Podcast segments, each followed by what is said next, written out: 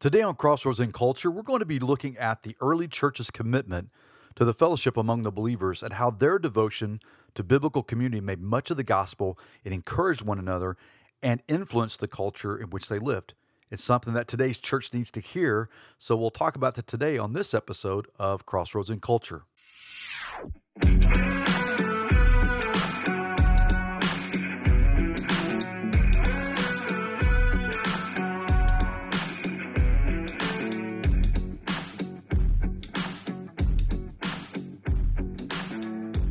Welcome to another episode of Crossroads in Culture, where life, ministry, and culture meet.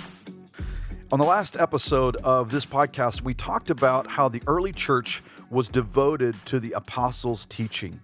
And today we're going to be talking about how they were devoted to the fellowship. We find these practices, or the spiritual disciplines, so to speak, of the early church in Acts chapter 2, and really throughout the book of Acts and continued throughout the New Testament. But I want to read to you Acts chapter 2, begin with verse 42, and just listen to what Luke writes and records as to what was the practice of the early church. I believe we would do well to practice these disciplines as well. This was not just descriptive, describing what the church was like or did back in the first century, but I believe it's prescriptive as well, that what was taking place in first century ecclesiology of how they did church, of how it was functioned, we should be doing the same thing today. This should be true of us as the body of Christ in the world. And so I'm going to read to you Acts chapter 2, begin with verse 42, and just listen to what Luke writes. He says, "And they," talking about the believers, the apostles and the disciples, "they devoted themselves to the apostles' teaching and the fellowship, to the breaking of bread and the prayers.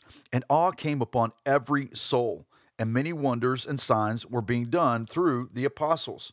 And all who believed were together, and they had all things in common.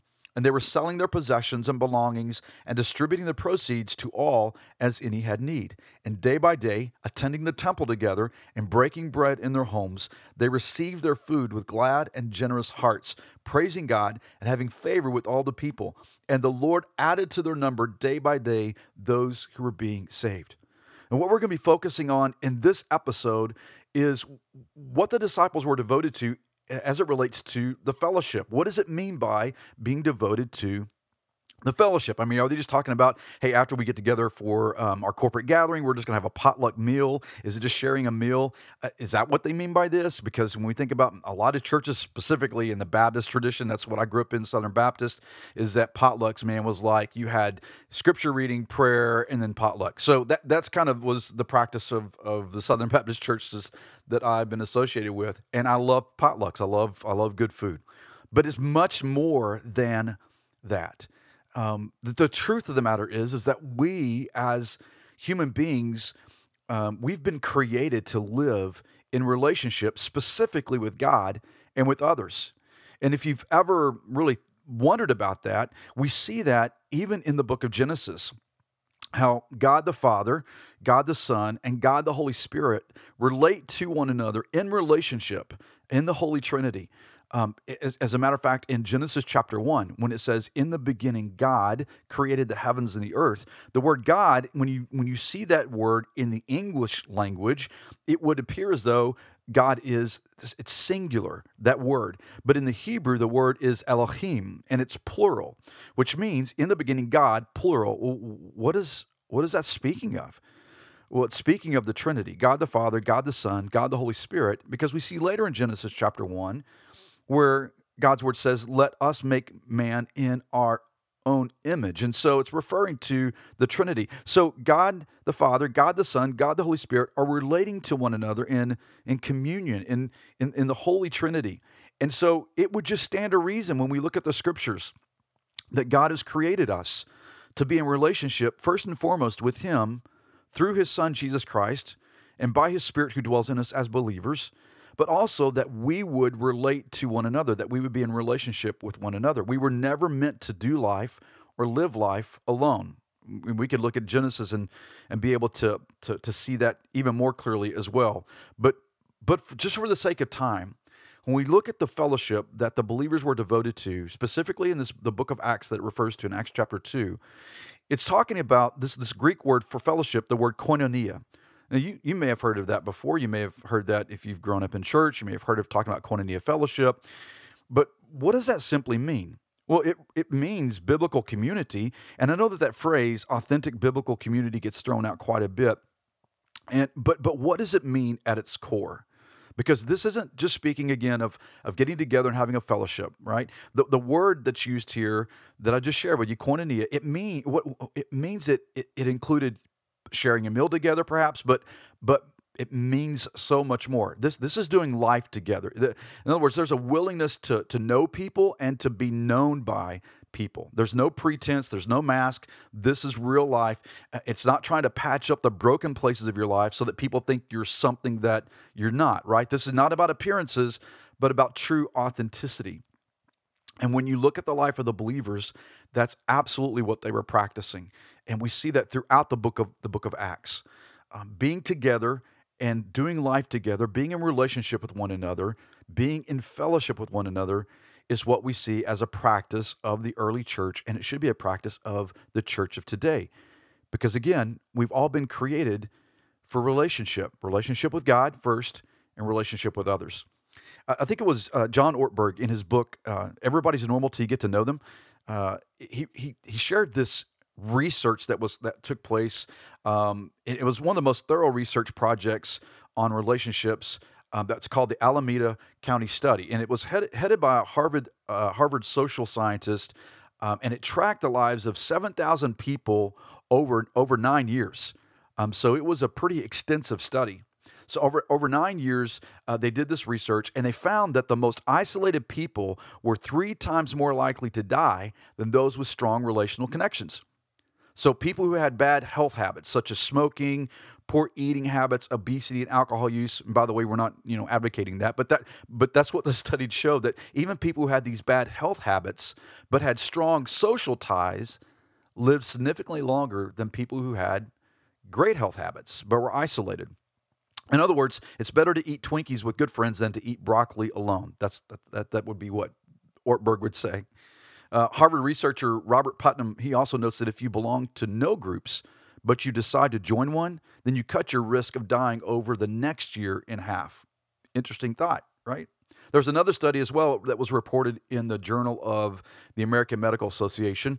276 volunteers were infected with a virus that produced the common cold. Now, first of all, I'm wondering, why would you even volunteer to do that? But apparently 276 people did that, and the study found that people with strong emotional connections did 4 times better fighting off illness than those who were more isolated. These people were less susceptible to colds, had less virus, and produced significantly less mucus than relationally isolated subjects. I'm not making this up, right? They produced significantly less mucus than relationally isolated people. So that means it is literally true that unfriendly people are snottier than friendly people. Now, that's what John Ortberg would say as well. So, but the fact remains in these studies, it does give a good indication. All it does is validates what God's word has said all along, which is we're created to be in relationship with God and with other people as well. Now, the thing about the fellowship, when I look back at the scriptures, I really think that we can see how the disciples pressed into one another, and the scriptures bear this out, holding each other accountable, speaking the truth to one another in love. You look in Ephesians chapter 4, and it really does talk a whole lot about what does it look like to live in unity as believers in Christ. And I think it really can be summed up in chapter 4, verses 15 and 16, when Paul writes, he says, rather, speaking the truth in love, we're to grow up in every way into him, referring to Christ, who is the head, from whom the whole body, talking about the believers, joined and held together by every joint with which it is equipped, when each part is working properly, makes the body grow so that it builds itself up in love.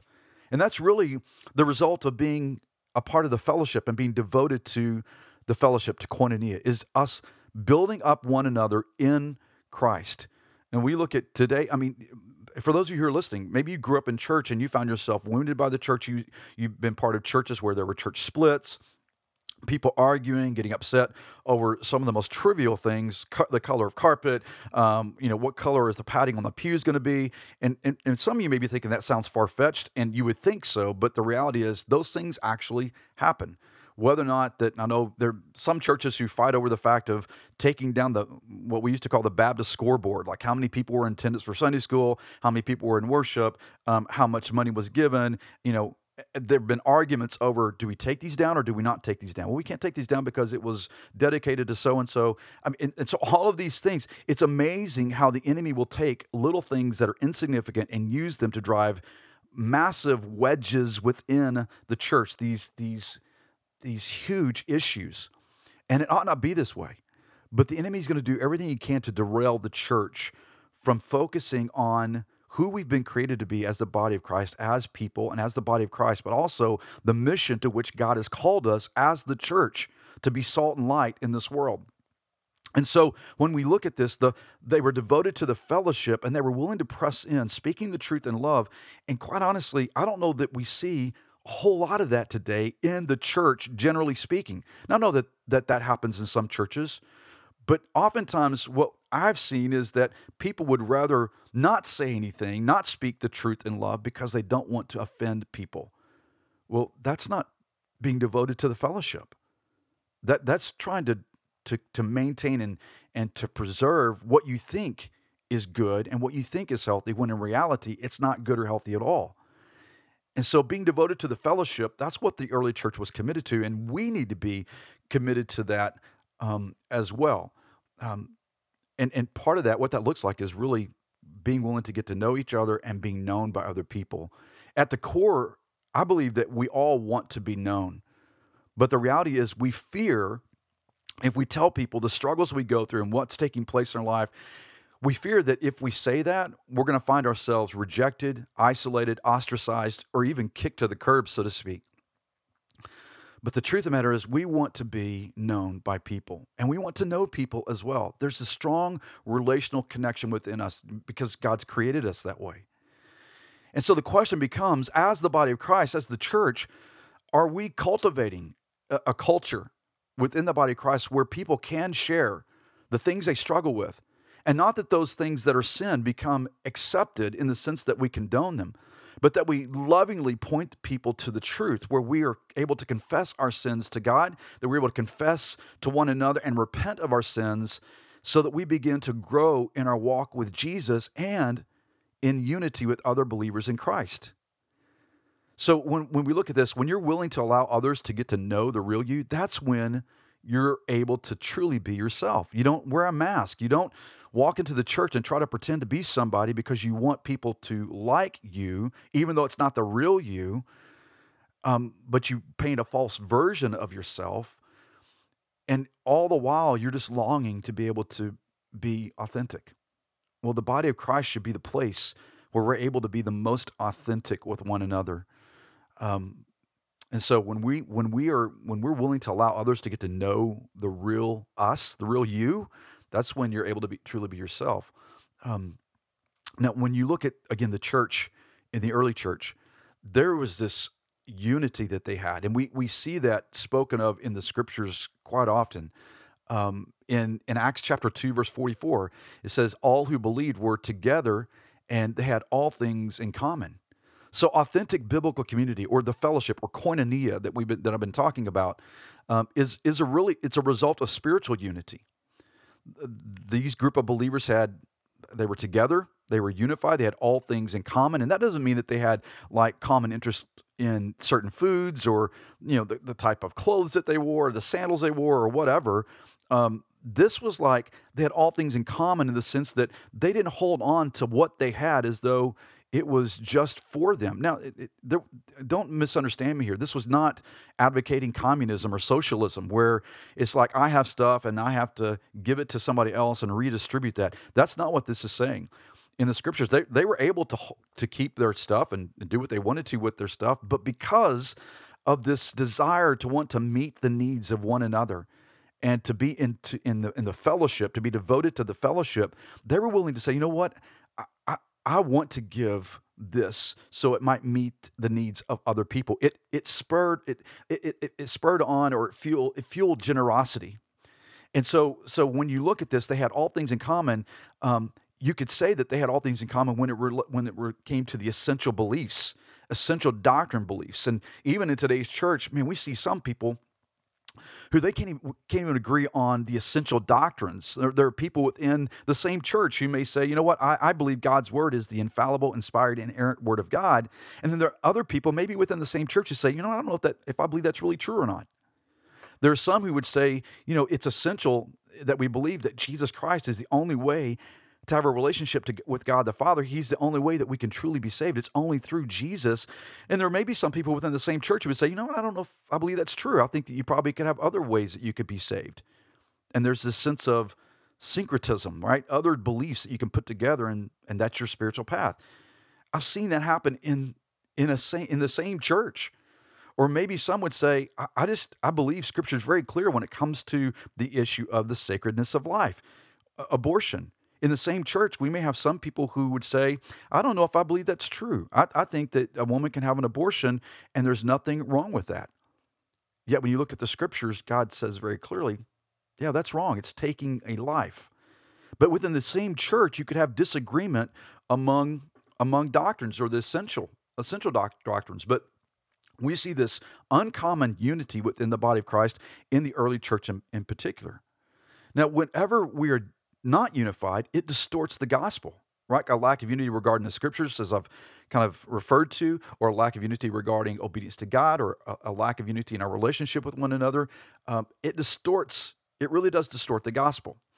But when you see the New Testament church, they had their issues. Obviously, we look at the issue with Ananias and Sapphira. We look at the issue where they were overlooking meeting the needs of some widows in their church. There were issues they had. They had some problems. Just go back and read Paul's letter to the church at Corinth. Man, they had some major issues. But the reality is that they held together in this common faith that they had, and they dealt with these issues. And so there's this sense of unity because they had a spiritual unity as well. In Acts chapter 2, verse 32, Luke writes this. He says, "Now the full number of those who believed were of one heart and soul."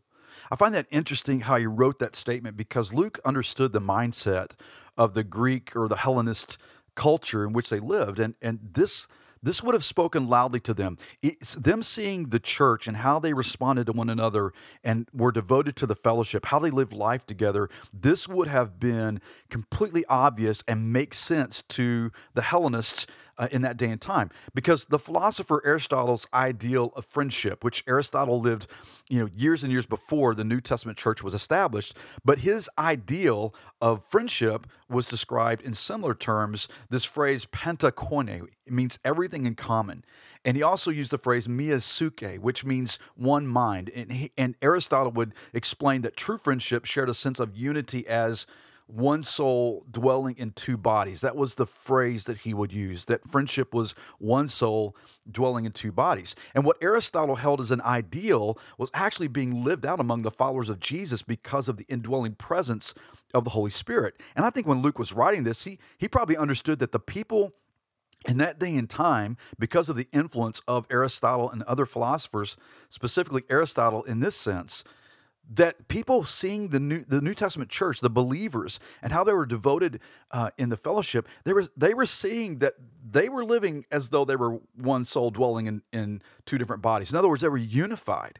So I don't want to make a lot of Aristotle, but what I'm saying is that the culture of that day, when they saw the church living in unity with God and in unity with each other, it would have been like an aha moment for them. And I think that that's what made the believers in Christ, how they were living, so influential in so many ways. And in some cases, became the disdain for many people within the Jewish community and even the Roman government.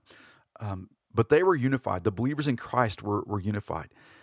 But this is exactly what Jesus prayed for his disciples. It's the same thing that Jesus has prayed for us as well. Listen to what Jesus writes in the Gospel of John, chapter 17. He said this. He said, "I do not ask for these only, but also for those who will believe in me through their word, that they may all be one, just as you, Father, are in me, and I in you, that they also may be in us, so that the world may believe that you have sent me. The glory that you've given me, I've given to them, that they may be one, even as we are one. I in them and you in me, that they may become perfectly one, so that the world may know that you sent me and loved them even as you loved me." That was Jesus' prayer. I mean, there's nothing, this is not New Age thought, this like, you know, we're just going to have this oneness and the sense of some kind of New Age philosophy. No, Jesus was saying that he wanted the disciples, for us as believers, to be one in Christ. And as we were one in Christ, that relationship, our relationship with Jesus, would influence and affect our relationship with one another. That the same unity we have with Christ, it would be evident in our relationship with other people, that we would be united around the truth of God's word and his ways, and that we would be one with God in Christ Jesus. It doesn't mean we're God. It just means that we are in unity in relationship with him. And so Jesus is praying this, and he gives a reason for this. He says, I'm praying this because so that the world may believe that you've sent me. So in other words, it was through the unity that Jesus had with his Father and the unity that believers will have with one another in Christ, that the world will believe that God has sent his only son, Jesus. There's something gospel-centric to us walking in unity and being devoted to the fellowship as believers in Christ. He reiterates that again at close to the end of this passage, where he says, I'm praying that they become perfectly one or united in spirit, so that the world may know that you sent me, and that the world may know that you've loved them even as you've loved me. Man, how incredibly amazing is that God says, I'm going to display my love for people, my love for believers, my children, the children of God, but I'm also going to display my love for people who are not the children of God, who are not believers yet, who are not following after me and my ways, who've not put their faith and trust in me. Through the unity of believers, I'm going to display to them how much the Father loves them as Christ is at work through believers.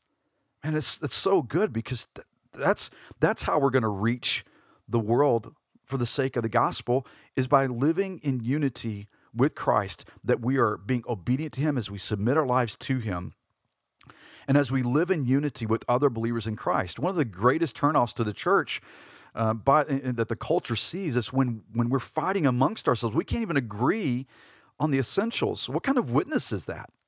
It doesn't make sense.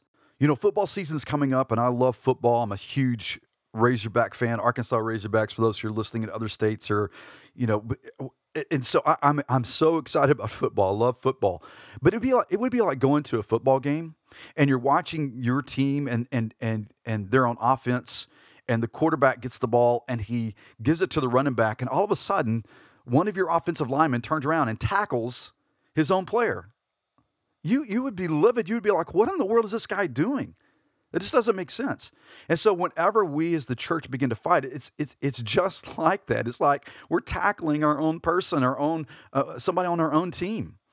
It ought not be that way in the body of Christ. We should be united in spirit. Paul talks about this when he writes to the church at Philippi, and he says in chapter 1, verse 27 of Philippians, "Only let your manner of life be worthy of the gospel of Christ, so that whether I come and see you or am absent, I may hear of you that you're standing firm in one spirit, with one mind, striving side by side for the faith of the gospel." And that really should be indicative of the church. It was indicative of the early church, even though they probably didn't do that perfectly all the time. And it should be indicative of the church of today. And here's why. Here's why it's so important that we are devoted to the fellowship. We're devoted to koinonia, doing life together, being known by one another, knowing one another, walking in step in the Spirit of God, being unified. Is because unity within the body of Christ, it visibly communicates the heart of the gospel.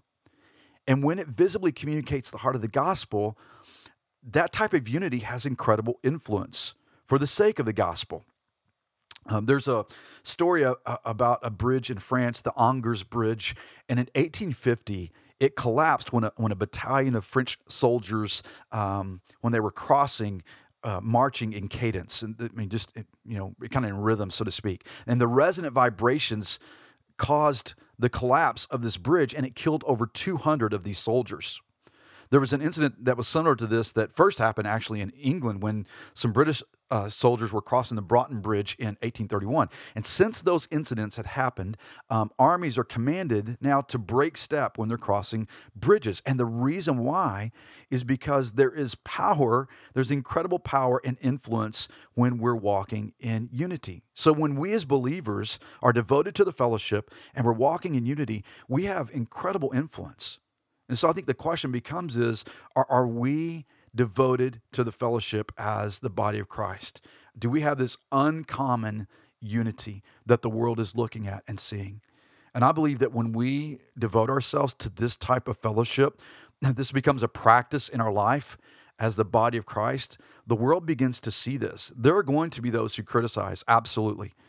But those whom God is drawing to himself by and through his Spirit, they will see something different about the church, about believers.